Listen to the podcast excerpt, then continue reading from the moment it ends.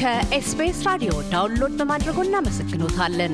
ሙሉ ፕሮግራሙን እንዴት ማድመጥ እንደሚችሉ ለመረዳት ኤስቢኤስ dot com dot au slash Amharic ይጎብኙ።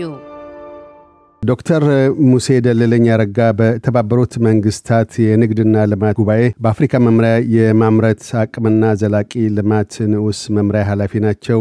በቅርቡ የኢትዮጵያ መንግስት የአገር ውስጥ ባንክ አሰራር ብቁ እንዲሆን ቅልጡፍና ውጤት ተኮር ለመሆን እንዲችል ትልም ወጥኖ ባንክ ኢንዱስትሪውን ለማዘመንና ሉላዊ የተፎካካሪነት ደረጃውንም ከፍ ለማድረግ በሚል እሳቤ ከውሳኔ ላይ መድረሱን ተከትሎ ኢትዮጵያ የውጭ ባንክ ወይስ ለየት ያለ የአገር ውስጥ ባንክ ያስፈልጋታል በሚል መጠይቅ አንድ መጣጠፍ ለንባብ አብቅተዋል።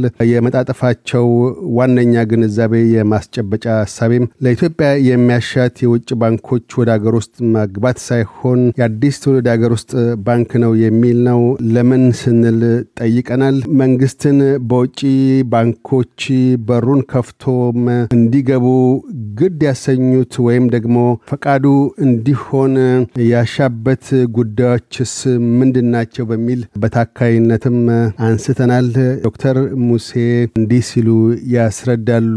በእርግጥ የቃለ ምልልሱ አተያይ የግላቸው እንጂ የተመድ ስም አይደለም። ወደዛው እናልፋለን። ዶክተር ሙሴ ስትልኝ አቶ ካሳሁን አንተ ለአድማጮች ሀገራችን በሚመለከቱ ጉዳዮች ላይ እንዲህ አንኳር አንኳር የሆኑ እና በተገቢ የሆኑ ጥያቄዎችን እያነሳ የምታደርገውን ውይይት በአድናቆት ነው የምመለከተው እና ለምታደርገው አስተዋጽኦ እጅግ ከፍ ያለ ከበሬታ ነው ያለኝ ለማለት ደፍራለሁ። መጀመሪያ እንግዲህ ይህን ውይይት ስናደርግ ያየነው የኢትዮጵያ የሚኒስትሮች ምክር ቤት ያወጣውን ውሳኔ ነው የተመለከት ነው።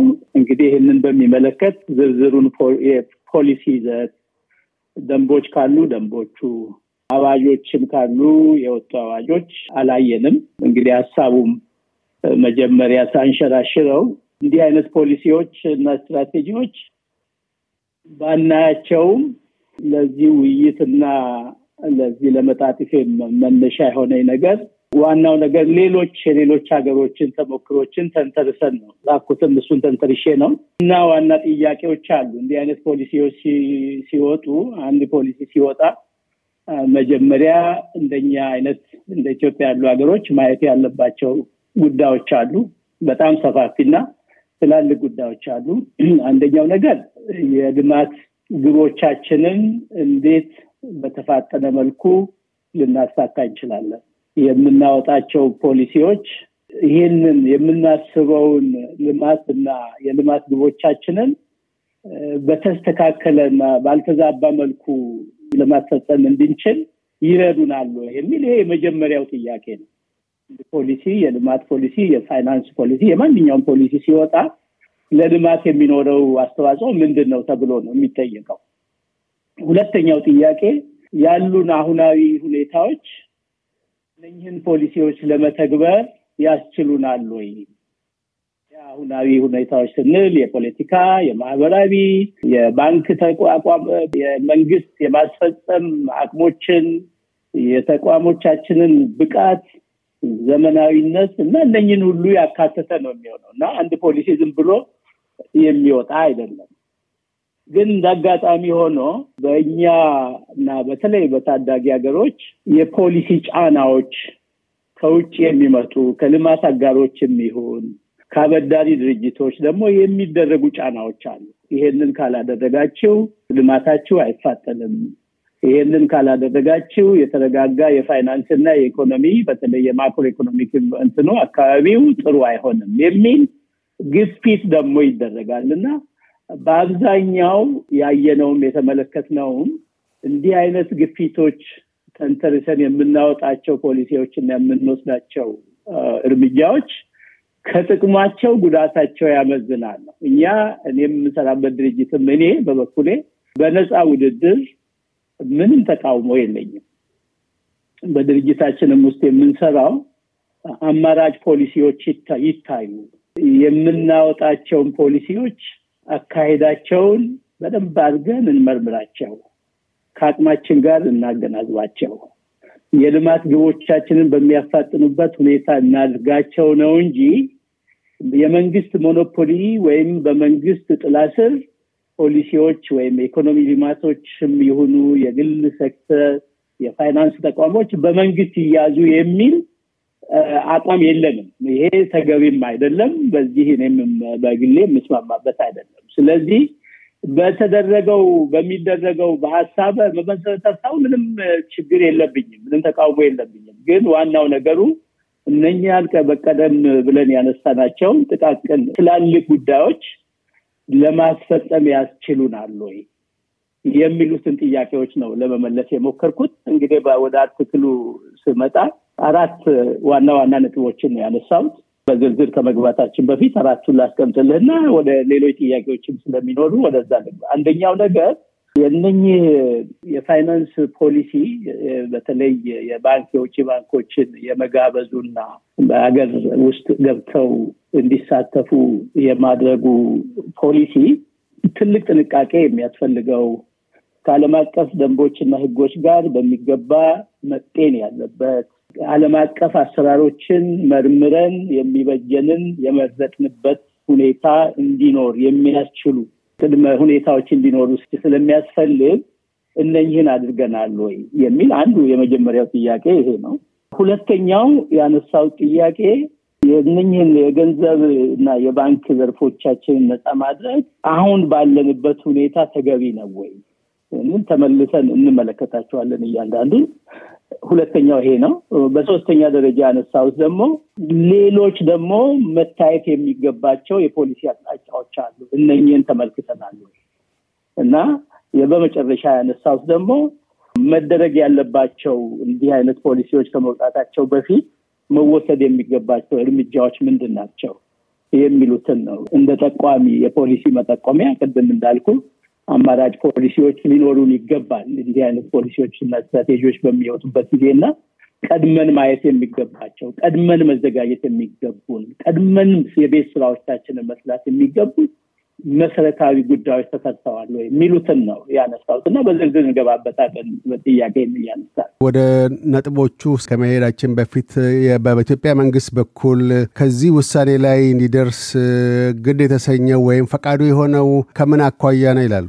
እንዳልኩ ዝርዝሩን ስላላየ ነው የውሳኔውን አይተን ስለጻፍ በመላምት መሄድ ይችላል። በመላምት መሄድ የምንችለው አንደኛው ነገር ያሉን የሀገር ውስጥ የቁጠባ እና የውጭ ምንዛሪ ስነስርዓቶች እና ደንቦች ያሉብን ተግዳሮቶች ከፍተኛ ናቸው። አንዳንድ ጊዜ በቁጠባው እና ባለን በ foreign exchange እና በፍላጎት መካከል ያለው በ supply እና demand የምንለው መካከል ያለው ልዩነት ሰፊ ሲሆን መንግስታት ተገፋፍተው የውጭ ባንኮችን ሊጋብዙ ይችላሉ። ሁለተኛውም ታሳቢ የሚደረገው ያሉት የሀገር ውስጥ ባንኮች ተወዳዳሪ አይደሉም፣ ውጤታማ አይደሉም።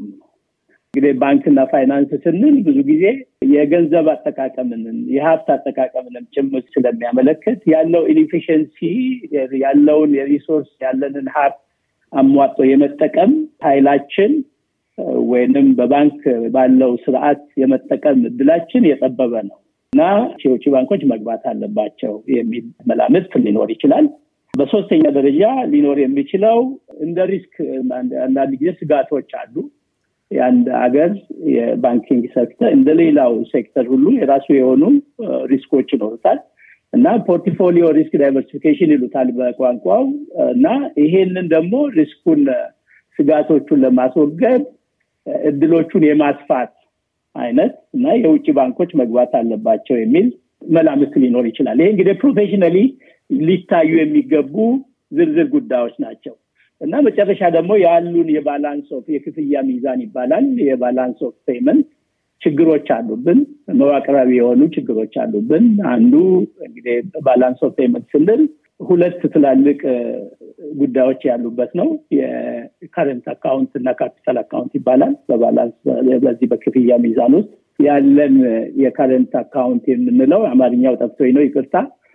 ትልቁ ችግራችን በንግድ በገቢና በወጪ ንግድ መካከል ያለው ልዩነት ነው እና እነኚህ ልዩነቶች እየሰፉ በመጡ ቁጥር ለኢኮኖሚያችን ትልቅ ቀውስ ይፈጥራል እና ይሄንን balance ለማድረግ ታስቦም የውጭ ባንኮች እንዲገቡ የሚደረግበት ሁኔታ አለ እና በመጨረሻ በዛ በ balance payment ውስጥ በክፍያ ሚዛን ውስጥ ዋናው እና ደግሞ ቁልፍ የሚባለው የ capital account ካፒታልን የሚመለከት የመዝገብ ክፍል ነው።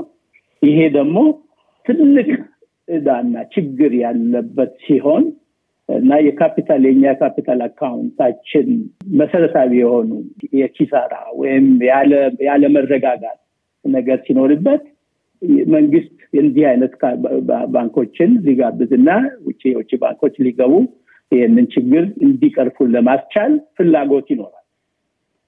በተጨማሪ የውጭ ዕዳዎች ብዛት፣ የውጭ ብድር መጥፋት ሲኖ ሲጠፋ ቅድም እንዳልኩት የውጭ ምንዛሬ እጥረት እንደዚህ ሲኖር ባንኮች ከውጭ ልምድ ያመጣሉ፣ ቴክኖሎጂ ያመጣሉ፣ ገንዘብ ያመጣሉ፣ ካፒታል ያመጣሉ ተብሎ ታስቦ የሚደረጉ አሉ። እንግዲህ መጨረሻ ደግሞ በግፊት ደግሞ የሚደረጉ የፖሊሲ አቅጣጫዎች አሉ እና በወጣው በደንቡ በምክር ቤቶች በመንግስት ምክር ቤቶች የወጡት የወጣው ውሳኔ የሚያመለክተው የባንክን ስርዓት ለማቀላጠፍ ነው የሚለው ለማዘመን ነው የሚለው።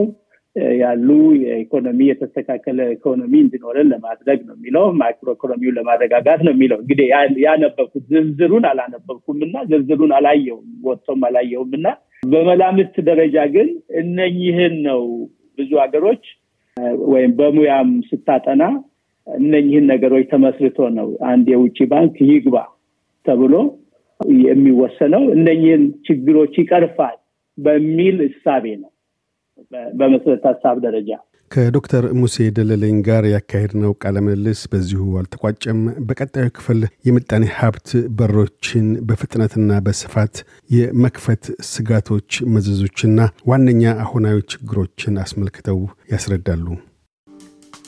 እያደመጡ የነበረው የኤስቢኤስ አማርኛ ፕሮግራምን ነበር። የፕሮግራሙን ቀጥታ ስርጭት ሰኞና አርብ ምሽቶች ያድምጡ። እንዲሁም ድረገጻችንን በመጎብኘት on demand እና በኤስቢኤስ mobile app ማድመጥ ይችላሉ። ድረገጻችንን ኤስቢኤስ dot com dot au Amharic ን ይጎብኙ።